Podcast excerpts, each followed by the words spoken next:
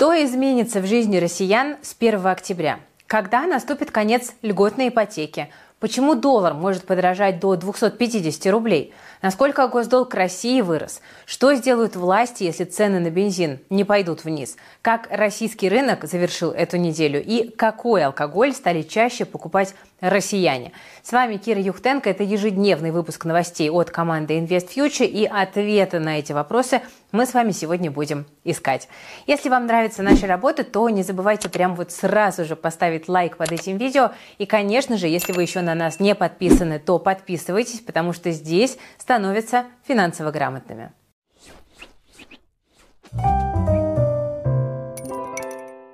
Ну что, друзья, первый месяц осени у нас подходит к концу. На пороге уже октябрь, который принесет с собой немало изменений в законах мы решили для вас собрать главные нововведения, которые могут отразиться на нашем с вами кошельке.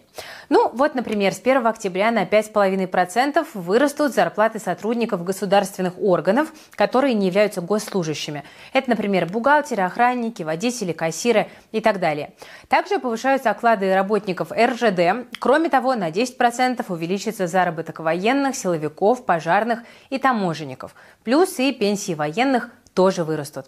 А вот тех, кто не хочет идти в армию, теперь будут наказывать строже. С октября минимальный штраф за неявку в военкомат вырастет в 20 на минуточку раз. С 500 рублей до 10 тысяч. Максимальный увеличится втрое, до 30 тысяч рублей.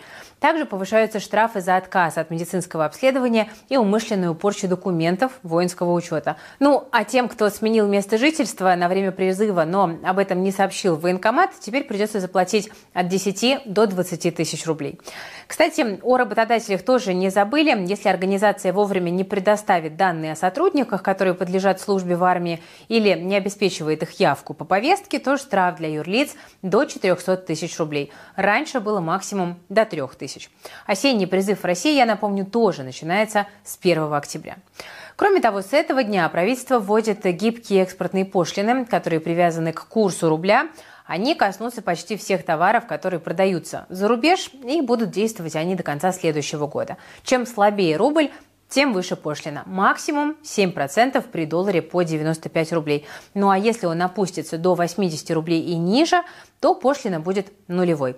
Правительстве говорят, что мера нужна для того, чтобы снизить цены на внутреннем рынке, но эксперты считают, что все может сработать даже наоборот. Компании лишатся части доходов и, скорее всего, будут компенсировать издержки за счет повышения цен для потребителей. Ну, из хороших новостей они тоже есть. Теперь деньги россиян на банковских картах будут лучше защищены от мошенников. С 1 октября страховка должна покрывать не только случаи потери или повреждения карты, но и незаконного списания денег. Лимит страховой выплаты 100 тысяч рублей. В этих пределах страховщики должны будут возмещать утраченные деньги в полном объеме. Также компании могут увеличивать предельный размер выплат. При этом на урегулирование убытков страховщикам дается максимум 30 дней. Кстати, для тех, кто инвестирует в криптовалюту, серьезное изменение уже случилось. И речь, конечно, об уходе криптобиржи Binance из России. Но, правда, ей на смену тут же пришла недавно созданная компания ComMex, которую многие сразу же связали с уходящим Binance. Слишком много там подозрительных пересечений. Ну вот, например, эксперт нашей академии Владимир Филиппович говорит, что Binance – это гидра. Если отрубить ей одну голову, то на этом месте вырастет еще две. Внутренние API-коды, интерфейс, условия обслуживания у Binance и ComEx ну вот просто один в один идентично. Тем более, что подобное уже случалось, ну, например, в Нидерландах, там Binance тоже ушел с рынка, чтобы не нарушать э, законодательство страны. Э, местных пользователей тогда перевели на новую криптобиржу CoinMers, которая тоже была подозрительно похожа на предшественника. Так что такая практика не впервой.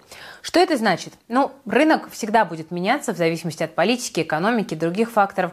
Чтобы ориентироваться в ситуации и не поддаваться панике, нужно что делать? Нужно знать основы, о которых я всегда в своих роликах говорю. Если вы хотите освоить крипту, научиться выбирать правильные активы, начать на них зарабатывать, то приходите изучать основы на наш курс «Крипта. Новая реальность». И ловите специальное предложение для зрителей этого видео скидка 10% с промокодом IFMEDIA. Любой возникающий вопрос вы сможете обсудить в специальном закрытом чате. Обратная связь 24 на 7, поддержка экспертов и опытных единомышленников – это такое вот серьезное подспорье в обучении. Нужно больше? Тогда выбирайте тариф VIP. Там над вашей инвестиционной стратегией будет индивидуально работать создатель нашего курса Дмитрий Смирнов. Смирнов. Он инвестирует в крипту с 2017 года, ну и также является автором подкаста об инвестициях куда вложить, и амбассадором блокчейн-протокола NIR протокол. Ссылка на курс, как всегда, в описании к этому видео. Ну, а мы продолжим говорить о важных изменениях в октябре. Одно из них касается выдачи ипотеки. С 1 октября ЦБ повышает надбавки к коэффициентам риска по ипотечным кредитам. То есть это значит, что ипотека с низким первоначальным взносом для клиентов станет дороже, а для банков менее выгодной. То же самое касается и кредитов для заемщиков с высокой долговой нагрузкой, ну а их сейчас, по сути, большинство. Более 70% новой ипотеки во втором квартале пришлось на россиян, которые платят за кредиты больше половины дохода. Тем временем, вслед за рыночной ипотекой крупные банки начали повышать ставки и по льготным программам в среднем на 0,3%. Это связано с тем, что снижаются субсидии, которые ЦБ платит банкам за выдачу ипотеки с господдержкой. С учетом недавнего повышения минимального взноса по таким программам, они становятся, как мы видим, все менее выгодными для россиян. Ну, возможно, в следующем году они вообще уйдут в историю. Минфин тут выступил за э, завершение льготной ипотеки с июля 2024 э, года. Э, цитата «Больного нельзя всегда кормить таблетками», заявили в министерстве и добавили, что нужно уходить от тотального субсидирования. Вместо этого предлагается перейти к неким точечным мерам поддержки рынка недвижимости. Они должны действовать на определенные категории граждан, на конкретных территориях, где нужно стимулировать спрос. Но так, чтобы рынок не перегреть. Ну а детали этих мер пока что обсуждаются. Как будет известно, обязательно расскажем. Ну а теперь, друзья, поговорим о том, как в октябре может поменяться курс валют. Сегодня доллар впервые за три недели подорожал до 98 рублей. И это, в общем-то, неудивительно. Во-первых, завершился налоговый период. Во-вторых, сошел на нет эффект от усиленной продажи юаней со стороны ЦБ. В-третьих, власти пока не торопятся с мерами валютного контроля. По прогнозам Банка России в начале октября доллар вырастет до 100 рублей, ну а к концу месяца дойдет почти до 104. Но есть и более пессимистичные предположения. Глава ВТБ Андрей Костин, например, считает, что доллар может дойти до 150 и даже до 250 рублей. А произойдет это в случае, если в России появятся два курса валют – внешний и внутренний, как это сделано в Китае. И вот по одному доллар будет 150 рублей, а по другому 250. Так считает Костин. О возможном появлении двойного курса рубля, я напомню, заговорили в начале недели. Глава Минэкономразвития Максим Решетников, я напомню, предложил создать такую некую мембрану между внешним и внутренним рынком рублей. Тут суть в том, чтобы отслеживать движение российской валюты за рубежом. То есть, по сути, это такой аналог вот, модели, которая применяется а, в Китае. Но идею раскритиковали в ЦБ, потому что регулятор уверен, что это как раз-таки приведет к появлению нескольких курсов и негативно скажется на финансовом рынке. Против идеи с китайской мембраной для рубля, кстати, выступил и Герман Греф, глава Сбера. Он заявил, что так уже было в Советском Союзе, и это означает э, отсутствие конвертируемости. Ну, а это, по словам Грефа, огромный ущерб для экономики, так что он тоже не одобряет. Но, правда, слабый рубль продолжает разгонять инфляцию в стране. Э, экономике это, понятное дело, тоже не помогает, но, похоже, Минфин и ЦБ пока решили просто понаблюдать за ситуацией и сильно не вмешиваться. К тому же на днях заработают новые экспортные пошлины, о которых я говорила в начале, и слабый рубль станет для бюджета таким еще более выгодным. За счет этой меры власти планируют собирать с экспортеров по 50 миллиардов рублей в месяц. Но тут, смотрите, есть и обратная сторона. Если из-за пошлин начнет снижаться экспорт, то сократится и поступление иностранной валюты на рынок. Это, соответственно, добавит рублю негатива. Вот по данным Минэка, более 40% экспортной выручки уже в рублях поступает. Также растут расчеты в юанях и в других дружественных валютах. Ну а значит, долларов внутри России становится, как вы понимаете, все меньше, и стоимость американской валюты вполне себе закономерно растет. Если сильного укрепления рубля в октябре власти не ожидают, то вот снижение цен на бензин уже не просто ждут, а, можно сказать, требуют. Вот накануне вице-премьер Александр Новак провел внеочередное совещание с представителями нефтяных, соответственно, компаний. И что там происходило? Новак заявил, что если стоимость топлива на заправках не упадет в ближайшее время, то последуют жесткие регуляторные меры, буквально таки сопоставимые с теми, что действуют на рынке удобрений. С 2021 года, я напомню, на их экспорт введены специальные квоты, ну и также власти заморозили внутренние цены на удобрения, когда они достигли многолетних э, максимумов соответственно. Я напомню, что на прошлой неделе власти ввели временный запрет на вывоз бензина и дизеля Топливо, которое уже находилось в портах для отправки на экспорт, Новак поручил направить на внутренний рынок. Поначалу биржевые цены отреагировали резким снижением, но вот спустя несколько дней вернулись, как мы видим, к росту. При этом покупатели никакого снижения даже и не успели на себе почувствовать. Наоборот, бензин на заправках после введения запрета на экспорт даже немного подрос. На это обратил внимание, кстати, Владимир Путин, который поручил правительству плотнее работать с нефтяными компаниями. Сегодня стало известно, что ФАС уже завела первые административные дела из-за роста цен на бензин. В пяти регионах это произошло. В Белгородской и Ростовской областях, Ставропольском и Краснодарском краях, ну и также Дагестане. Дела возбуждены против семи компаний, которые продавали топливо с нефтебаз по завышенной цене. Так что наказывать будут.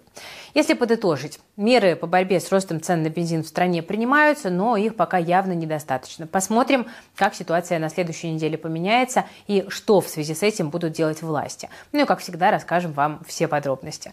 Если хотите поподробнее в тему бензина погрузиться, понять, почему он в России всегда дорожает, посмотрите наш спецвыпуск на эту тему, ссылочку в описании брошу. Теперь, друзья, еще одна тревожная новость, ну, по крайней мере, на первый взгляд. С начала года госдолг России вырос почти на 10% до 25 триллионов рублей. При этом бюджет на следующий год у нас по-прежнему дефицитный, и разницу более чем в полтора триллиона власти тоже планируют покрыть за счет облигаций. Не угрожает ли все это финансовой стабильности? У многих возникает вопрос. Ну, смотрите, пока не угрожает, госдолг у России весьма небольшой, это 17% от прогнозного ВВП в этом году. Это рекордно мало, если сравнивать с другими странами. Ну, например, в США госдолг уже выше 33 триллионов долларов. Это на четверть больше, чем ВВП страны за прошлый год.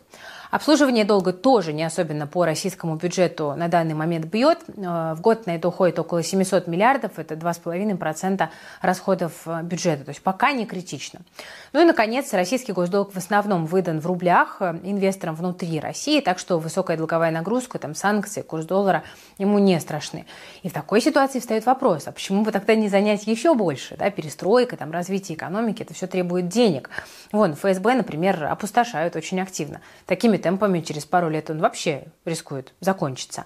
А вот госдолг хотят нарастить максимум до 20% от ВВП, не больше, даже в самой пессимистичной ситуации. Российские власти вообще всегда осторожничали насчет госдолга. Это даже вызывает критику отдельных экономистов, потому что они считают, что объем можно смело удвоить, причем ничего страшного не случится. Но зато экономика а, мощно вырастет. Возможно, тут проблема банальна в том, чтобы просто найти новых покупателей на облигации. Иностранные инвесторы, как вы понимаете, пока опасаются вкладываться, ну а внутренние требуют высокую доходность на риск. Так что вот пока ситуация такая. Кстати, друзья, о высоких доходностях. Давайте-ка посмотрим, какие акции сегодня раскупали на российском рынке. А, что мы видим? Индекс Мосбиржи четвертый день подряд растет. Сначала его поддерживала дорогая нефть, потом помог слабеющий рубль, ну а к вечеру индекс остановился в районе 3130 пунктов. Но ну, в целом неплохо держится, я бы сказала. Список лидеров у нас возглавили обычные привилегированные акции Сургутнефтегаза. Дело в том, что вечером вышел очень сильный отчет компании за первое полугодие. Чистая прибыль почти 800 750 миллиардов рублей. С учетом цен на нефть, девальвации рубля, аналитики ждут, что второе полугодие будет еще лучше для компании. Кроме того, среди лидеров сегодня золотодобытчики Селегдар и Полюс, ну а также Сбер. А, мы видим, что бумаги Зеленого банка растут на фоне заявления Грефа о том, что есть планы по выкупу акций у нерезидентов. Вы помните, что такие байбеки уже Магнит провел, ну а Лукойл ожидает разрешения на сделку от властей. Как правило, выкуп у иностранцев проходит с приличным дисконтом, ну вот инвесторы и радуются. Но пока глава Сбера не сообщила о сроках и параметрах байбека. Кроме того, сегодня на 3% поднимались акции трубной металлургической компании, она же ТМК. Ей помогла новость э, о том, что СПО прошло успешно. В ходе вторичного размещения на Мосбирже ТМК привлекла почти 4 миллиарда рублей. В структуру акционерного капитала вошли более 22 тысяч новых инвесторов. При этом совокупный спрос в рамках объявленной цены, цены почти вдвое превысил предложение. Но к вечеру акции компании начали корректироваться и ушли в небольшой такой минус. Во втором эшелоне сегодня снова стреляли акции софтлайна. Утром они плюсовали 20%, но во второй половине дня рост слегка замедлился. Акции софтлайна начали скупать вчера, после новостей об их включении в сектор инноваций и инвестиций. Это дает, конечно, инвесторам налоговые льготы, вот они радуются. Потом появились и другие позитивные новости. А, так, топ-менеджмент софтлайна вошел в список лучших российских менеджеров, но ну, а компания Develonica, которая в Softline входит, возглавила независимый рейтинг разработчиков ПО по заказу. Ну, в общем, такой целый ворох позитивных новостей. Кстати, мы сегодня много говорили об изменениях, которые россиян ждут в октябре. А вот они инвесторов тоже касаются. Это давайте тоже обсудим. Со 2 октября Мосбиржа ограничивает доступ к иностранным бумагам для неквалов. Тут речь идет об акциях, облигациях и паях ETF. Всего в списке почти 700 наименований. Площадка это делает, соответственно, по указанию Центрального банка. Свой список активов, которые э, со 2 октября будут доступны только для квалов, сегодня ИСПБ биржа опубликовала. Там всего около 2000 наименований, включая акции из недружественных стран. При этом обратите внимание, что доступ к Гонконгу, к гонконгским акциям для никвалов сохраняется. То есть это стало возможным благодаря вот той самой безопасной цепочке хранения, которую наконец-то создали. Но вообще, независимо от того, квал вы или нет, вам будет полезна э, наша подборка из, друзья, 16 самых важных ресурсов для инвестора. Там акции, облигации, фонды, макроэкономика и так далее. Такой вот полный фарш мы для вас составили. А забрать эту подборку вы можете в нашем телеграм-канале. QR-код на вашем экране, ссылочка в описании к видео. Саму подборку найдете в закрепе. Сохраняйте, чтобы не потерять. Обязательно подписывайтесь на канал, потому что там каждый день выходят полезные материалы для инвестора. Кстати, друзья, о зарубежных компаниях, ну а конкретно о тех, кто ушел из России, совсем недавно владелец KFC, Ям Брэнс, продал свой российский бизнес местным владельцам и покинул страну. Объявили тогда, что сеть проведет ребрендинг и вернется к известному многим названию Ростикс. Но Тут, правда, оказалось, что не все с этим согласны. Из 1100 ресторанов КФС больше сотни не собираются менять название, останутся со старыми вывесками. Э, так решил один из их франчайзи, компания AK Restaurants Russia. Ну и в качестве мотивации там назвали неготовность к переходу и страх потерять клиентов. Тут хочется спросить, ну, типа, а что, так вообще можно было? Ну, вообще да, потому что у компании, как, как оказалось, заключены договоры с Yum Brands аж до 2035 года, и поэтому они действительно имеют полное право полностью сохранить бренд еще на 12 лет. Поступят ли также другие франчайзи KFC, пока неизвестно, потому что сейчас под вывеской Ростикс работает там около 300 ресторанов. Ну, в общем, ситуация любопытная. Что-то похожее было в прошлом году, когда Макдональдс полностью ушел из России, но при этом рестораны в аэропортах и э, вокзалах вот в столице остались работать под этим брендом до конца года. То есть Мака какое-то время было два, новый в виде вкусной точка и одновременно старый привычный Макдональдс. Ну и, друзья, закончим пятничный выпуск на соответствующей ноте и поговорим про алкоголь. В извечном противостоянии между красным и белым вином свинился лидер. Белое вино впервые обогнало своего красного брата по объемам продаж в России. Раньше, буквально годами, именно красное вино доминировало по спросу. Представители рынка говорят, что вино в России становится популярнее и появляется прям-таки культура распития алкоголя. При этом белое вино понятнее массовому потребителю, в нем не нужно так сильно разбираться, ну и плюс оно легче пьется, оно не красит зубы, и под него легче выбрать подходящее блюдо. Так что народ действительно переключается на белое вино. Но, правда, тут есть и грустные новости. Вот сегодня стало известно, что акцизы на вино с 1 мая следующего года могут вырасти в три раза до 108 рублей за литр. Это, разумеется, отразится и на его конечной стоимости для э, покупателей. Так что пить э, вкусный алкоголь будет дороже. Так что, друзья, если вы хотели пропустить э, бокальчик любимого вина, по приличной цене, то тут можно посоветовать в долгий ящик не откладывать, тем более, что впереди выходные, и не грех немножечко расслабиться. Но алкоголь вообще не очень хорошая штука, так что не перебарщивайте, будьте, пожалуйста, осторожны. Дорогие друзья, на этом сегодня у меня все. Вы смотрели «Инвест Фьючер». С вами была Кира Юхтенко. Все ссылочки есть в описании к этому видео и на криптопрактикум ссылочка, и на телеграм-канал – и выпуск про бензин обязательно посмотрите. Ну, а я желаю вам классных выходных. Берегите себя, своих близких, свои деньги. Ставьте лайк, подписывайтесь на канал. Пока-пока.